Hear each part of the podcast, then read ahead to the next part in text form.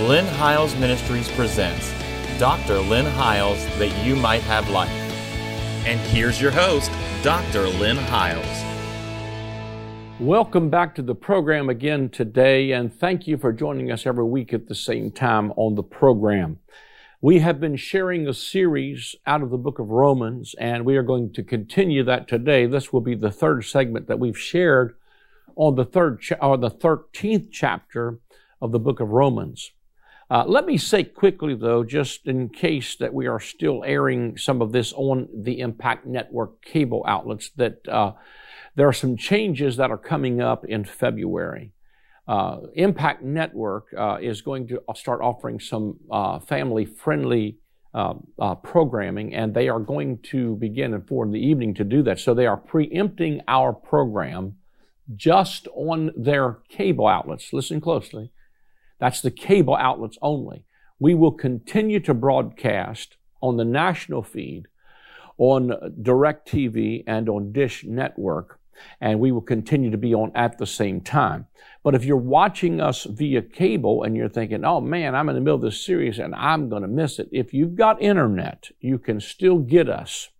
You can get us easily by simply going to my YouTube channel, and everything we air to date usually is uploaded within the next day or two after we air it. So you can go there and watch the program on demand, and that makes it really easy for you to do. There's also an audio portion of that as far as a podcast and an RSS feed for your Android device. So it's very easy to do that by simply going to my website at lynnhiles.com. And in the upper right hand corner, there are little icons for YouTube, the little Android thing, and the little iTunes uh, icon. Click on them They'll take you directly to our program. If you subscribe to the programs, which doesn't cost you anything, you will receive a notification every time we upload something new to that program. Okay, enough being said about that. Let's go into Romans 13. We've already built this for a couple of weeks, so we're going to come back and begin reading uh, verse 1. It says, Let every soul be subject to the governing authorities. For there is no authority except from God, and the authorities that exist are appointed by God. Therefore, whoever resists the authority resists the ordinance of God, and those who resist will bring judgment on themselves. Now, that judgment, once again, is not necessarily God's judgment, but the judgment of whatever authority you're under. They have the power to bring certain kinds of judgments. For rulers are not a terror to good works, but to evil. Do you want to be unafraid of the authority? Then do what is good and you will have praise from the same. For he is God's minister to you for good. But if you do evil, be afraid, for he does not bear the sword in vain. I want you to see that the civil authority, according to the Apostle Paul here, has the right to bear the sword. Uh, they, it says, Be afraid, for he does not bear the sword in vain. For he is God's minister an avenger to execute wrath on him who practices evil, so that the civil government has a right to have a police force, to raise an army for the protection of its citizens and the protection of its people. It has that authority that has been God given. Now, let me just, let, we'll get on down and, and, and explain some, some perimeters in that. He's an avenger to execute wrath on him that practices evil. Therefore, you must be subject, not only because of wrath, but also for your conscience. For because of this, you also pay taxes, for they are God's ministers, attending continually to this very thing. Render therefore to all their due, taxes to whom taxes are due, customs to whom customs, and fear to whom fear, and honor to whom honor is due. Now, last week we took a long time talking about honor to whom honor is due and being able to um, uh, understand the differences in authority. I'm going to be a little bit more uh, tedious this week in touching some of that because I've got a thing, some things that I've written down, and I may just even read some of my notes pertaining to this as I captured the thoughts that I felt like the Lord was downloading into me. But let me first say, to build this, is that this horizontal walk with God is the outworking and the manifestation of who God truly made you to be. So when he's talking about doing what is right, He's really talking about learning how to do what is right, not because it gains favor with God, but because it gains favor on this realm. And I shared with you in prior segments, and I don't want to go back and, and look at that too much, except to say our relationships are both vertical and horizontal. Vertically, the cross, just like the cross, it's vertical and horizontal. Vertically, our relationship with God, we've been reconciled to God by the death of His Son. We've been made righteous not on the basis of our performance, not on the basis of did we cross every T, dot every I, not on the basis of the law, not on the basis of anything except the gift of God. So I'm not changing my mind at all about that. That is secure, and your relationship with God, it vertically may be 100%, but where I think we need an outworking of what we have in other words, when you truly connect with this relationship vertically with God, it's going to affect your relationships horizontally. I'm not sure you can be a good husband or a good wife or a good parent or a good anything if you don't have a relationship with God right. I tell couples when they're about ready to get married, if God is not the center of it, you're probably going to be in real trouble. But when He's the center of it and you get this relationship right, then there all of a sudden is an outworking on this horizontal plane where you start to do what is right in your society and community, not because you have to or because you're trying to earn God's approval, but because you've already got it.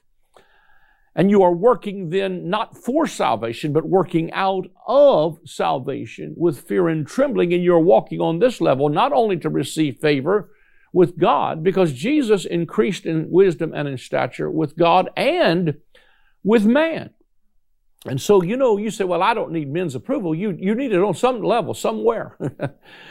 whether it's your boss, whether it's, it's, it's, it's for a bank loan, whether it's for, but see, even all of those things are what makes our society function is the fact that even when you go before a bank officer to get a loan, there's a track record that says this guy can be trusted to pay his bills. All of that stuff to me has nothing to do with your relationship with God this way. It has everything to do with your relationship this way.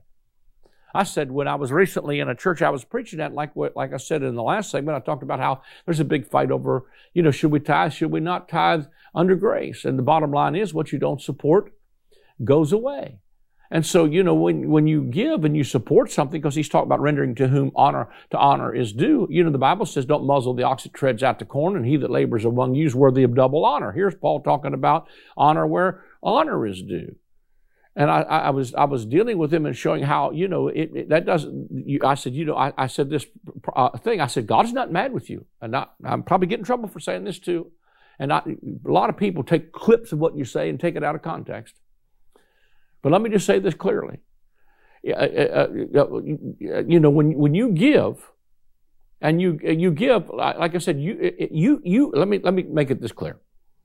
You don't have to tithe to have favor with God. That's not how you get favor with God. I give and tithe because I have favor with God. I'm not giving to get a blessing, I'm giving because I'm already blessed. But here's what I said what you don't support goes away. So let's look at it like this God is not mad with you if you don't pay your house payment. God is not mad with you if you don't pay your car payment. In other words, you're saved and your relationship with God right here is vertical, and, and, and, and your salvation is not based on that. But somebody else is going to be living in your house next week. Somebody else is going to be driving your car. Why is that? Because these relationships are not only vertical, but they are horizontal. In other words, there are stuff, even when God, even in the beginning, long before there was ever a law, and the Lord God blessed them, said, Be multiple. Be, be, uh, he said, the Lord God blessed them and said, Be fruitful, multiply, replenish, have dominion. In other words, I want you to, I want you to be productive in your lives. And so these relationships, are not just so one glad morning I can go to heaven and I'm saved and thank God for the forgiveness of sin and the blood of Jesus that only requires that I believe. But I also believe there's an outworking of that relationship that says, listen, like I said in a prior segment, I don't, I don't commit adultery on my wife, not because the Bible says not to. I don't do it because I'm in love with her. And for conscience sake and all that In other words, there is some inward governing that goes on inside of me that becomes self-government where I have authority over my own spirit, my own life, and I rule well my own individual personality. Now, let me, t- let me bring this up for you because I wrote some things in some notes that I think are powerful to help us understand the separation here between the governing authorities and the church. Because here the Apostle Paul is telling you that the government has the authority to wield the sword. That means they have the authority to use coercive power. They have authority to have police, they have authority to ha- raise armies for the protection of their, their people. But God never gives authority to the church to use the sword. He gives the church the keys to the kingdom. There's a difference between the keys and the sword. And where we get in trouble is when we cross those boundaries or spheres of influence and the church wields the sword or the government tries to become the keys.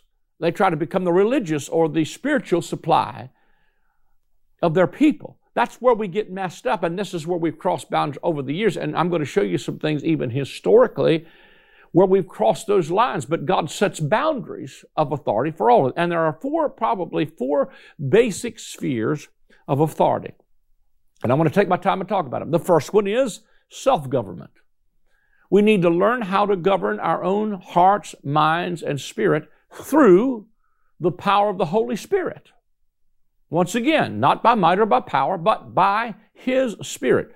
And those that are led by the Spirit are sons of God and they learn how to live out of the supply of the Spirit. I've shared this so many times, but it's worth saying again. When the children of Israel came out of Egypt, delivered by the blood of a lamb, exactly 50 days after they're delivered by the blood of a lamb, they're at the foot of Mount Sinai, and God comes down and gives them the law, rules on rocks.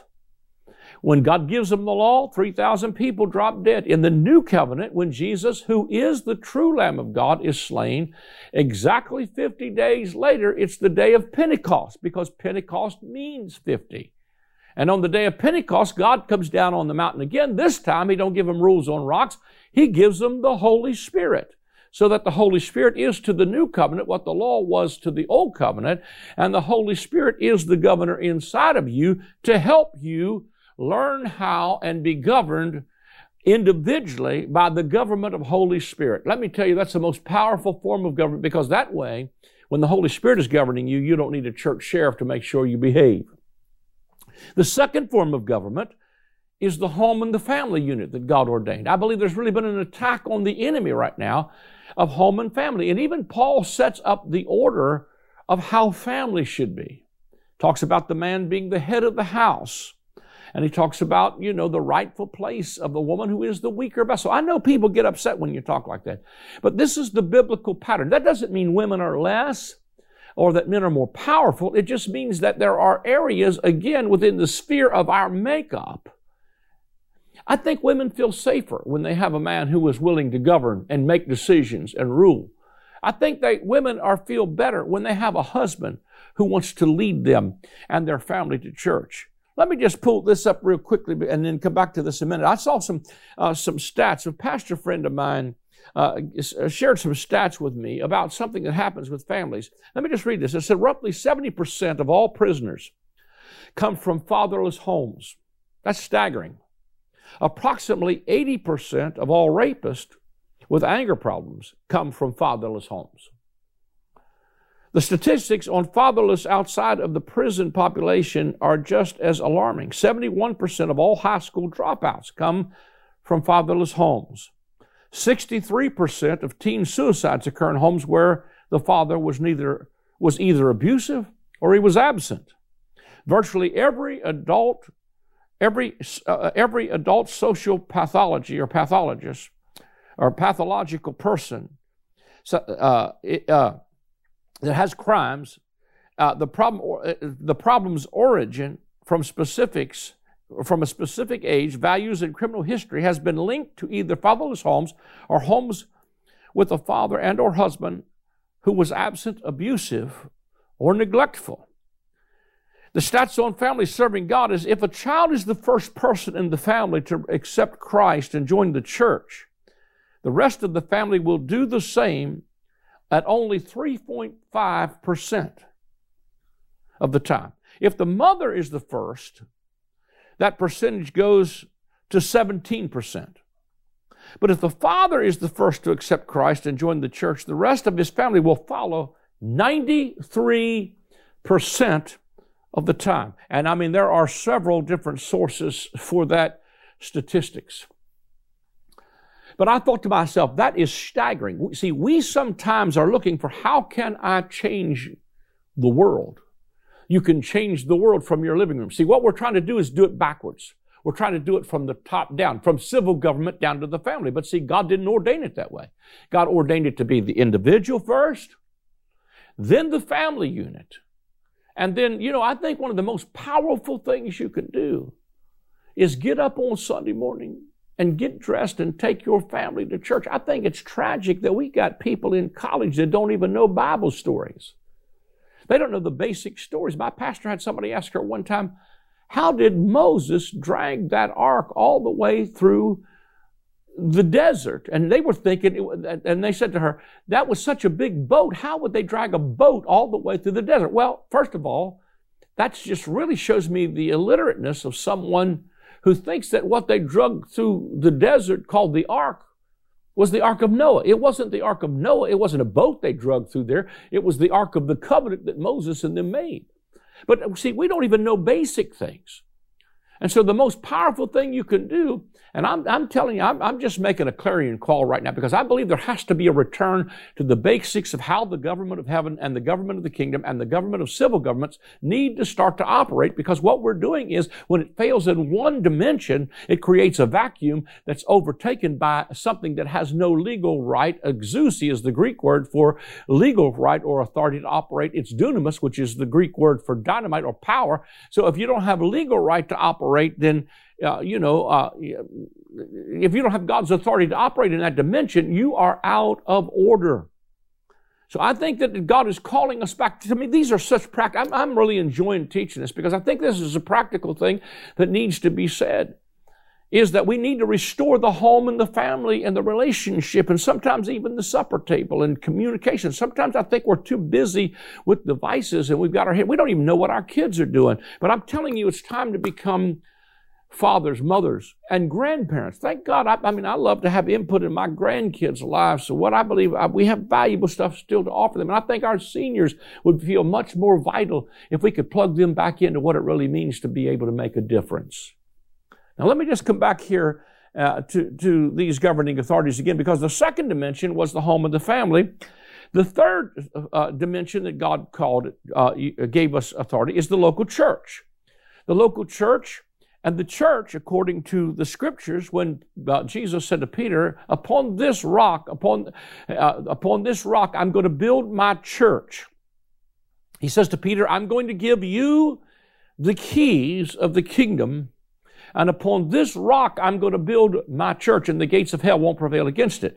Now, what he's saying is that the government wields the sword, but the church has the keys, and they have the power to bind and loose. And sometimes that's not just uh, binding and loosing demonic forces. That is, we have the authority to bind and loose. In other words, we have a, we have a right to hold to task. The rulers, even of authorities, are hold to task, I believe, our governing authorities and say, listen, man, there are some things that are absolutely wrong according to the principles of godliness and the blessing of God with even in our government. And there's so many things about binding and loosing, so many things about keys, because I think that there's some stuff that the church only has answers to. I think that when you try to get these uh, entities crossing lines, for instance, if you try to get uh, the government to try to fix the drug problem, they're not having huge success. But you find stuff like Celebrate Recovery, Teen Challenge, uh, Life or Drugs, Team Hope, some of the things that are out there, where it's the most successful at is not with government programs, but with the church who has the keys of the Holy Spirit to bring deliverance and guidance and even help to establish families in what is the proper order. That's where the keys are at. Because the keys of the kingdom unlock things that start to operate in your life that bring righteousness, peace, and joy right now, not in the sweet by and by, not after a while, but right now, in, if you will, in expresses. And I think that what we're finding is even the government is realizing I can't do anything that's really effective that's going to come from a government program. But the truth of it is, is the church can begin to be that part of what their function is and the sphere of their authority is to have the keys of the kingdom.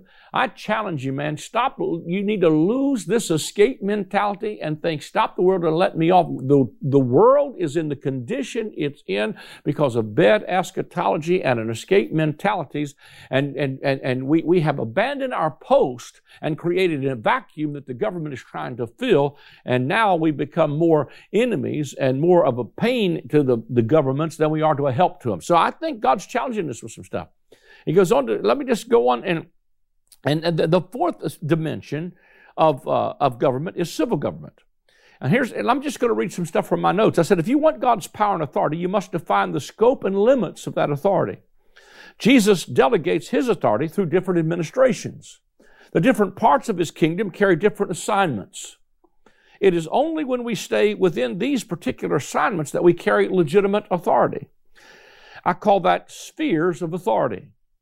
For instance, if you're a parent, you have authority over your children, but you don't have authority over mine. So, in other words, understanding what is your sphere of authority. I, I give oversight to a lot of churches, and I, I, I may be a bishop or an apostle to one group, but I'm not to that one.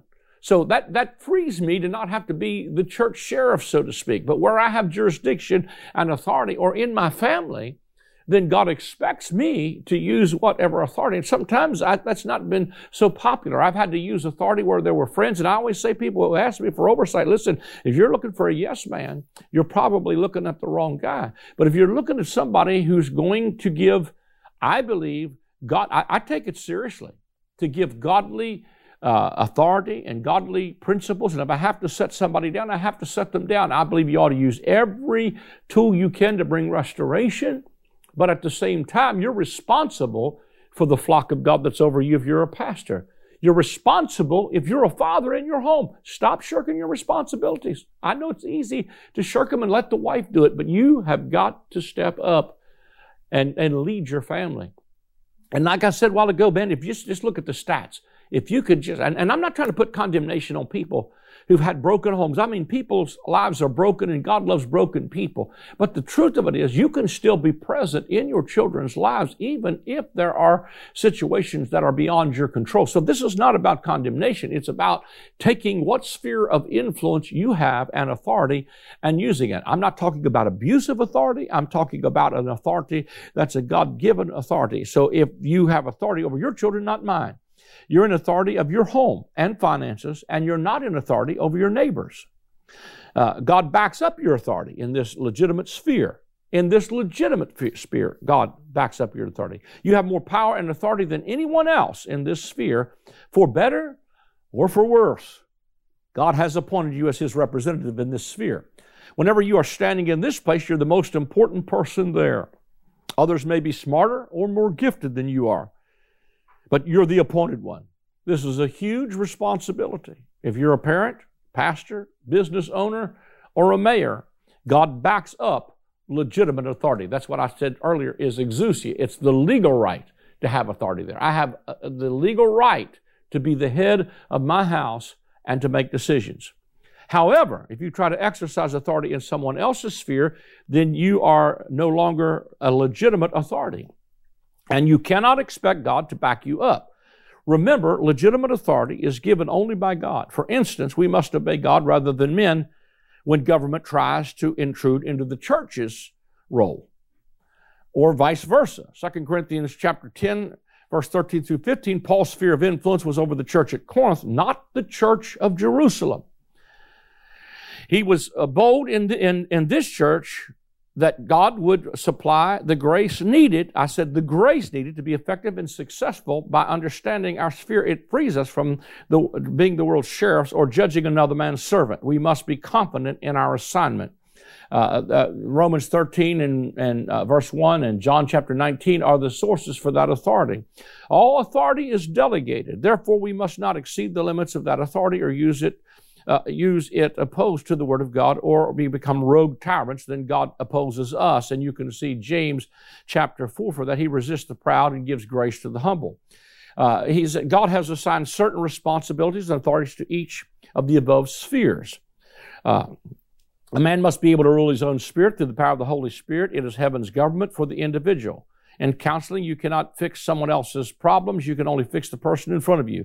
It stops the blame game for the spouse.